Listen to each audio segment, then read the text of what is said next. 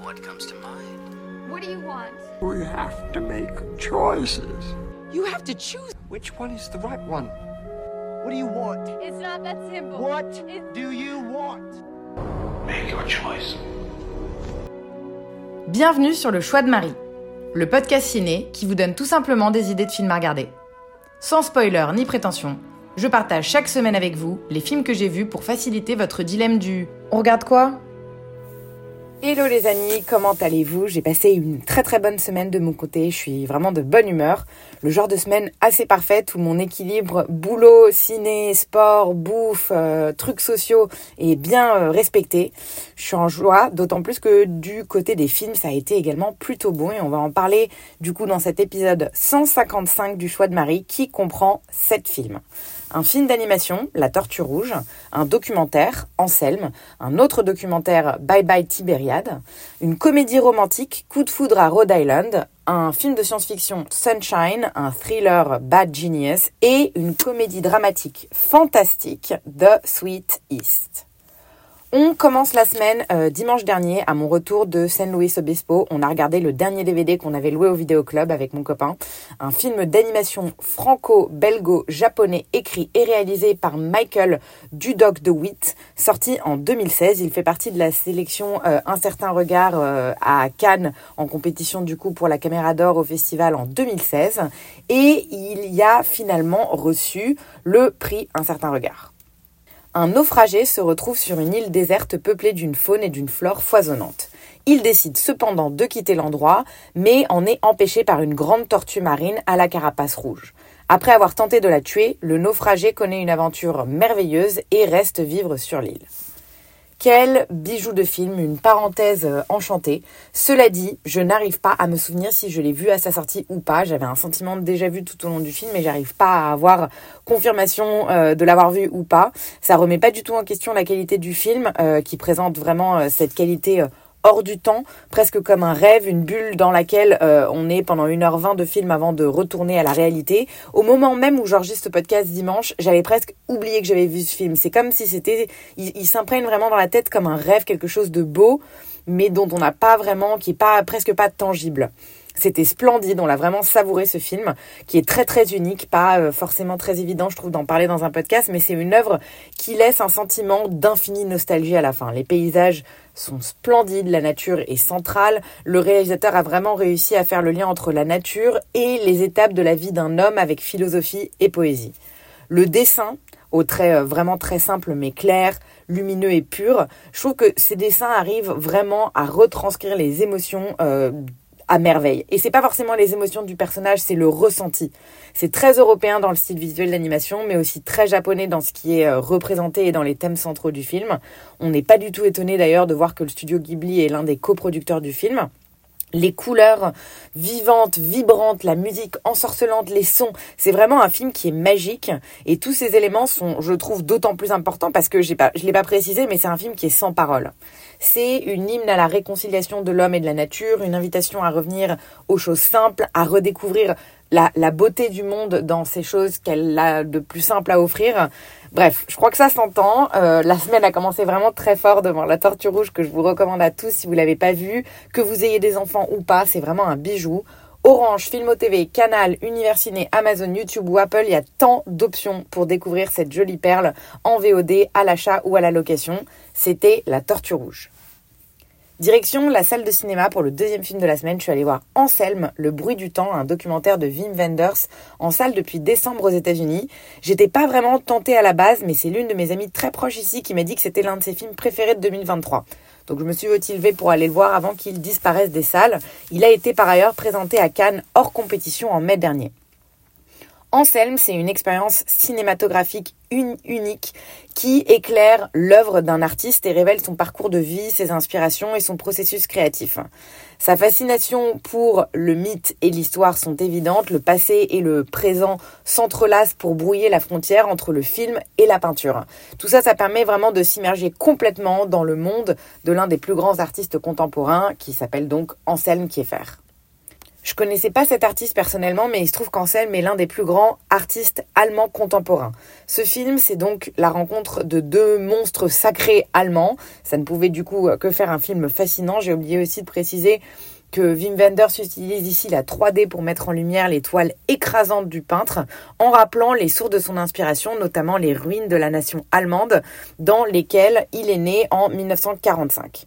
C'est là, en fait, que le documentaire s'avère euh, être un moyen particulièrement bien adapté pour pénétrer l'œuvre d'un peintre en nous la faisant comprendre.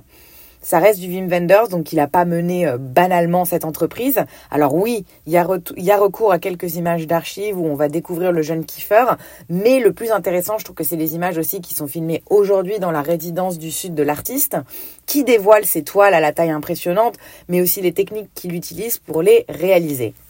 C'est vraiment euh, un, plein de choses à la fois ce film. C'est fantaisie poétique, c'est rêverie philosophique, c'est aussi un reportage biographique et une tentative de portrait. Anselme vient vraiment explorer de nombreuses pistes et se laisse regarder avec plaisir.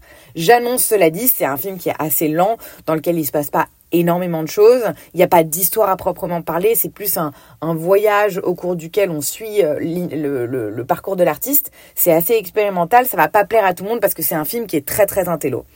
Je vous laisse juge si vous êtes tenté par Anselme. Le bruit du temps, il est sorti à la mi-octobre en France. Ça fait quand même un petit moment, donc dépêchez-vous. Il est encore, je le vois dans deux ou trois salles, mais il va disparaître bientôt.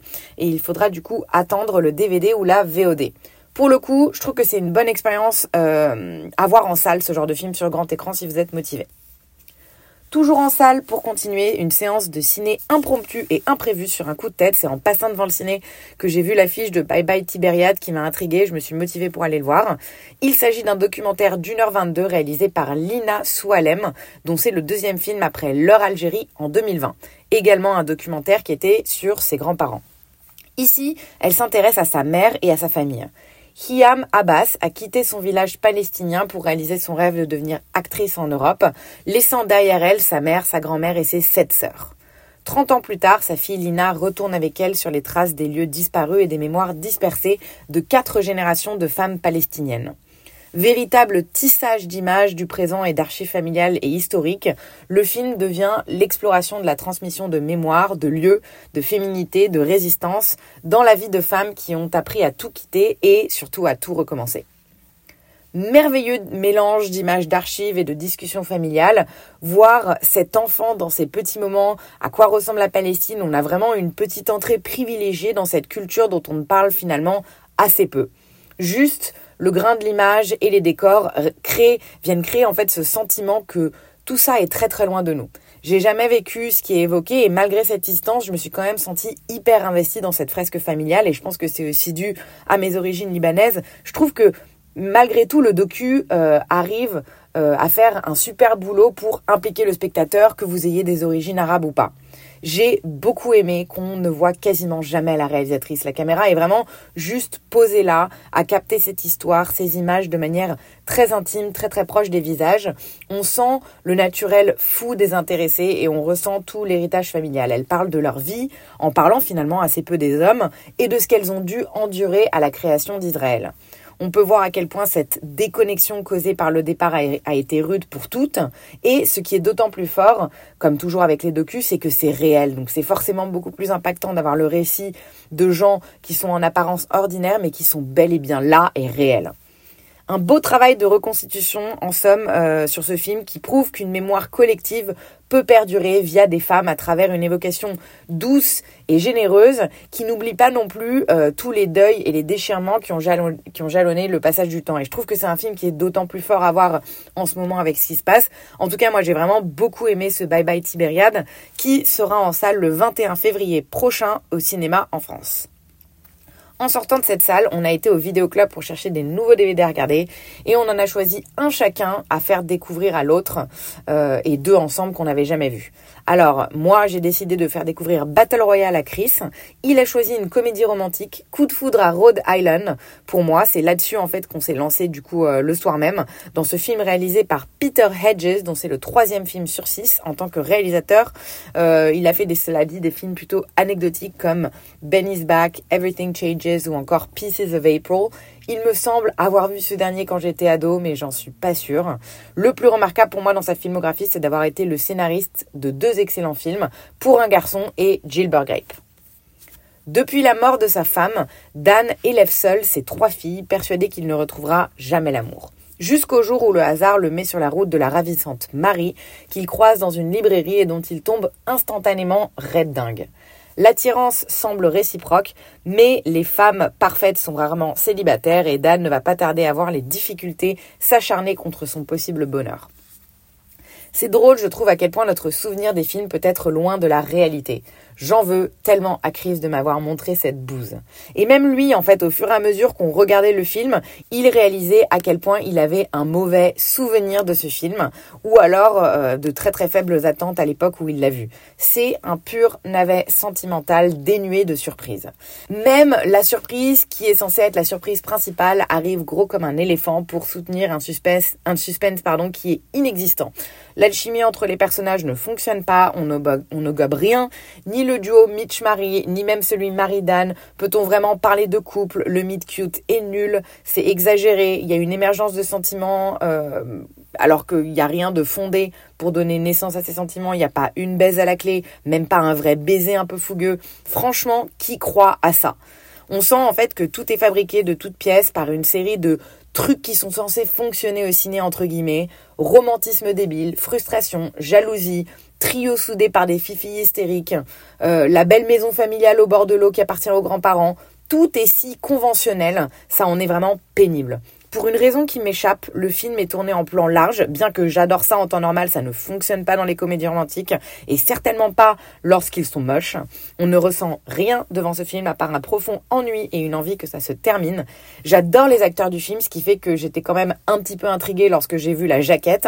Steve Carell, bah oui, il est bon dans le sens où il est attachant et il est parfait dans ce genre de rôle, mais le film est tellement nul que non, c'est pas possible. Et nul autre que Juliette Binoche dans le rôle de Marie. Donc le personnage qui a été écrit par quelqu'un ivre-mort qui a regardé trois films dans sa vie et qui a quatre stéréotypes sur la France, elle est ridicule la pauvre et elle joue mal, il n'y a rien de naturel dans ses répliques et son personnage n'a vraiment aucune profondeur. Passez à tout prix votre chemin. Coup de foudre à Rhode Island, c'est un film fast-food où fuse l'artifice et le déjà-vu qui vous rendra euh, vraiment malade. Je vous donnerai des nouvelles du visionnage de Battle Royale lorsqu'on s'y met, mais j'envisage sérieusement de changer de copain. Ceci est bien évidemment une blague, mais ne perdez pas votre temps et votre argent sur le VOD de Coup de foudre à Rhode Island qui est dispo sur B-Box. Toujours à la maison, on s'attelle à un autre DVD qu'on a loué, une lacune commune de Chris et moi, Sunshine de Danny Boyle. Sorti en 2007, ce film de science-fiction a été euh, écrit par Alex Garland et c'est le septième long métrage du réal qui avait déjà à son actif Petit meurtre entre amis, La plage et 28 jours plus tard. Et Sunshine, c'était un an avant Slumdog Millionnaire qui avait fait une vraie razzia aux Oscars, dont meilleur film et meilleur réal pour Danny Boyle. En cette année 2057, le Soleil se meurt, entraînant dans son déclin l'extinction de l'espèce humaine. Le vaisseau spatial Icarus II, avec à son, bord un équipage de sept hommes et femmes dirigés par le Capitaine Canada, est le seul espoir de l'humanité. Leur mission, faire exploser un engin nucléaire à la surface du Soleil pour relancer l'activité solaire. Mais à l'approche du Soleil, privés de tout contact radio avec la Terre, les astronautes perçoivent un signal de détresse en provenance d'Icarus One disparu sept ans auparavant. Un terrible accident les contraint à modifier leur trajectoire et ils doivent désormais lutter pour rester en vie, ne pas sombrer dans la folie, mais avant tout pour mener à bien leur mission essentielle pour l'avenir de l'humanité. C'est un film qui est très bien fait dans l'ensemble, avec une ambiance qui invite vraiment au voyage, avec de superbes plans. C'est visuellement hyper bien exécuté, sur le travail d'ambiance angoissante, les scènes d'extérieur sont vraiment à couper le souffle, et il y a certaines parties du vaisseau qui sont également hyper bien pensées. Je trouve aussi que euh, le thème et les prémices sont hyper intéressantes, on saisit hyper bien les enjeux de l'équipage, euh, ce qui n'est pas toujours le cas je trouve dans la science-fiction. On ressent vraiment la tension tout du long. C'est très réaliste et la musique accompagne hyper bien l'ensemble. C'est vraiment un des gros points forts, je trouve, du film. Sa BO, très spectaculaire et très belle. Cela dit, et il y a quand même quelques problèmes dans le film qui tiennent en deux mots, les personnages. C'est quand même très gênant. On a plus affaire à des personnages fonction, à savoir le commandant, le second, la botaniste, l'expert en explosifs, etc., etc., que des personnes réelles et auxquelles on peut s'identifier et s'attacher. Leur développement est extrêmement superflu dans l'histoire. On ne sait rien d'eux. On ne sait, on, voit ce qu'ils font à bord. Mais même si leurs vies sont en jeu, on s'en fout un peu parce qu'on ne tient aucunement à eux. Et c'est vraiment dommage parce que le film a vraiment tellement de points forts, mais tout est inutile si on n'a pas des protagonistes qu'on kiffe. C'est pas faute d'avoir un cast de qualité. À part Chris Evans et Killian Murphy qui sont les deux leads, je ne savais rien d'autre sur la distribution. Et eh ben j'ai pas du tout été déçu. Il y a Rose Byrne dedans, il y a Michelle Yeoh, Hiroyuki euh, Sanada ou encore Mark Strong. J'aime pas du tout Chris Evans comme acteur, mais en dehors de lui, je trouve qu'ils sont tous plutôt bons et ce malgré le fait que leur personnage manque de matière et de profondeur, ils ont quand même réussi à sauver un peu la donne. C'est vraiment vraiment dommage parce que je pense qu'avec un peu plus de couches, ça aurait pu vraiment être un film extrêmement réussi. In fine, Sunshine, c'est un film de science-fiction qui est correct, l'histoire globale, elle est pas mal, la réalisation est vraiment bien faite, mais il souffre de personnages sans âme et sans développement. J'aurais kiffé que la confrontation entre la science arrogante et la foi aveugle euh, soit plus centrale et si les personnages portaient réellement le message du film, euh, ce qui est pas ce qui est, ce qui est pas le cas ici, ça aurait vraiment pu faire un film quasi parfait. Clairement, pas une recommandation du coup pour moi à cause de ça. Il y a bien mieux à voir, je trouve. Si malgré tout vous voulez euh, vous y essayer, Sunshine, il est en streaming sur Disney+, Canal+, Filmo TV et Molotov TV. Le lendemain, on continue à la maison avec un autre DVD qu'on n'avait pas vu, Bad Genius, un thriller thaïlandais de 2017 réalisé par Nathaniut Pomperia, dont c'est le deuxième long métrage, étant plus habituellement connu pour des pubs et des clics vidéo. Il en a un dernier à son actif, One for the Road, qui a eu son avant-première en 2021 à Sundance et qui représentait la Thaïlande aux Oscars cette année-là. Bad Genius, en tout cas, il nous a été conseillé par le mec du vidéo club, donc on se lance dedans un peu les yeux fermés, sans savoir ce qu'on s'apprête à voir. Lynn est une étudiante brillante qui se fait de l'argent en organisant des stratagèmes de, de tricherie. Une nouvelle mission très rémunératrice lui est confiée et s'apprête à l'envoyer à Sydney en Australie. Franchement, c'est un film qui se laisse regarder avec plaisir, dans lequel je suis totalement rentrée. Le Réal reprend en fait tout l'école des films de cambriolage avec la préparation minutieuse qui précède l'exécution du plan. Les enjeux sont peut-être pas euh, les mêmes et pourtant je trouve que le film est franchement très intense comme si c'était des vies qui étaient en jeu. Pas répétitif par ailleurs, puisque les méthodes de triche et les stratagèmes sont toujours plus barrés et innovants. J'ai quand même trouvé que le troisième acte traînait un petit peu dans, de manière générale, euh, mais malgré tout, j'étais quand même vraiment bien à fond dedans. J'ai oublié de préciser euh, en intro, mais ce film est inspiré de faits réels et constitue à la fois un teen movie pour son côté jeune et ses personnages secondaires stéréotypés, mais aussi un thriller efficace. Après, comme souvent je trouve dans les blockbusters asiatiques, les émotions sont parfois un petit peu exagérées et dures à avaler tellement c'est gros. Ils s'écroulent en pleurant, euh, enfin c'est parfois un petit peu over the top, mais on va dire que ça fait partie aussi du, du charme du style et que ça n'enlève rien au film que c'est un bon film popcorn. Ça a d'ailleurs été un tel succès tant domestique qu'à l'international que le film a donné suite en 2020 à une série télé sous le même nom Bad Genius The Series. Les acteurs surjouent un peu du coup, mais ils restent dans l'ensemble très convaincants et bien dans leur personnage. Inutile de préciser que je ne connaissais aucun d'entre eux, mais je vais vous épargner l'écorchage de leur nom en les citant, même si ça n'enlève rien à leur performance. Voilà pour Bad Genius, le bon moment du vendredi soir. Franchement, je pense que c'est un film bien divertissant, facile à kiffer, qui plaira à un grand nombre d'entre vous. Il se trouve qu'il est sorti en France, pas au ciné, mais direct en streaming et que vous pouvez donc le trouver sur Filmo TV et Molotov TV si vous êtes tenté. C'était Bad Genius. On termine la semaine samedi soir, une projection à l'idée de laquelle j'étais surexcitée. The Sweet Is, le premier long métrage en solo réalisé par Sean Prince William. Euh, on lui devait déjà en 2011 Eyes, Find Eyes, co-réalisé avec Jean-Manuel Fernandez, que je n'ai pas vu. Euh, lui, il est avant tout euh, chef opérateur. La bande-annonce m'avait déjà bien motivé, bien motivé, mais ce qui m'enchantait surtout à l'idée de cette projection, c'était le fait que l'équipe du film allait être présente. Euh, avec une session Q&A modérée par non autre que Sean Baker, qui est l'un de mes réalisateurs contemporains préférés. Liliane, jeune lycéenne, fugue durant un voyage scolaire. Au fil de ses rencontres, elle découvre un monde insoupçonné. Les fractures mentales, sociales et politiques des États-Unis, filmées comme un conte de fées ou une variation d'Alice au pays des merveilles. Quel joli moment nous avons passé devant ce film, une bouffée d'air frais. Et ce n'est pas l'Amérique des merveilles qu'elle va découvrir, mais vous vous en doutez bien, un pays désuni et souvent extrême dans ses modes de pensée. Cela dit, on n'est pas du tout sur une full critique des États-Unis et c'est ça que j'ai adoré. Car même si les personnages, euh, certains des personnages sont censés en fait être monstrueux, je vais pas en dire plus pour vous, pour pas vous spoiler, eh bien, ils sont présentés sous une lumière tellement plus douce et tolérante que ce qu'on a l'habitude de voir. Et ça, j'ai trouvé ça brillant parce que j'ai un peu du mal avec euh, la mentalité très noir ou blanc de la cancel culture en ce moment qui vient euh, étiqueter les personnes et les mettre dans des boîtes. Ici, c'est beaucoup plus nuancé. N'allons pas jusqu'à dire qu'elle va défendre les néo-nazis et autres extrémistes, mais je trouve que le film vient mettre de l'eau dans le vin du débat général et ça, j'ai trouvé ça très rafraîchissant. Pour un premier long métrage aussi, c'est risqué et donc ça, j'ai trouvé ça très très cool. Parlons aussi de la qualité des images. Pas étonnant vu que le mec était chef-op. Le film est tourné sur pellicule magnifique et sans artifice. Le rythme du film est également impeccable pour passer d'un monde à l'autre. La narration, elle est classiquement développée en chapitres successifs qui, sont plus ou moins bien raccordés. Ça, j'ai pas été hyper convaincue par cet aspect-là. J'ai aussi adoré le fait que c'était le cinéma américain indépendant qu'on connaît et qu'on adore, enfin moi en tout cas que j'adore, avec notamment des dialogues pompeux et hilarants, le tout devant euh, le personnage de Liliane dont l'innocence ne l'expose bizarrement pas à des dangers majeurs in fine et qui reste toujours très calme. Voilà, un plaisir pour moi. On retient également la très très bonne prestation de Talia Ryder qui est parfaite pour le rôle avec son faciès angélique. Elle jouait la meilleure amie du personnage principal dans Never Rarely, Sometimes Always. Et elle est ici le fil rouge du film, l'Alice qu'on suit avec grand plaisir. Sur son chemin, toute une flopée de guests qui sont tous plus drôles les uns que les autres. Simon Rex, Ayo et Debiri ou encore L'amour de ma vie et probablement des vôtres. Jacob Elordi qui est vraiment sur tous les écrans en ce moment.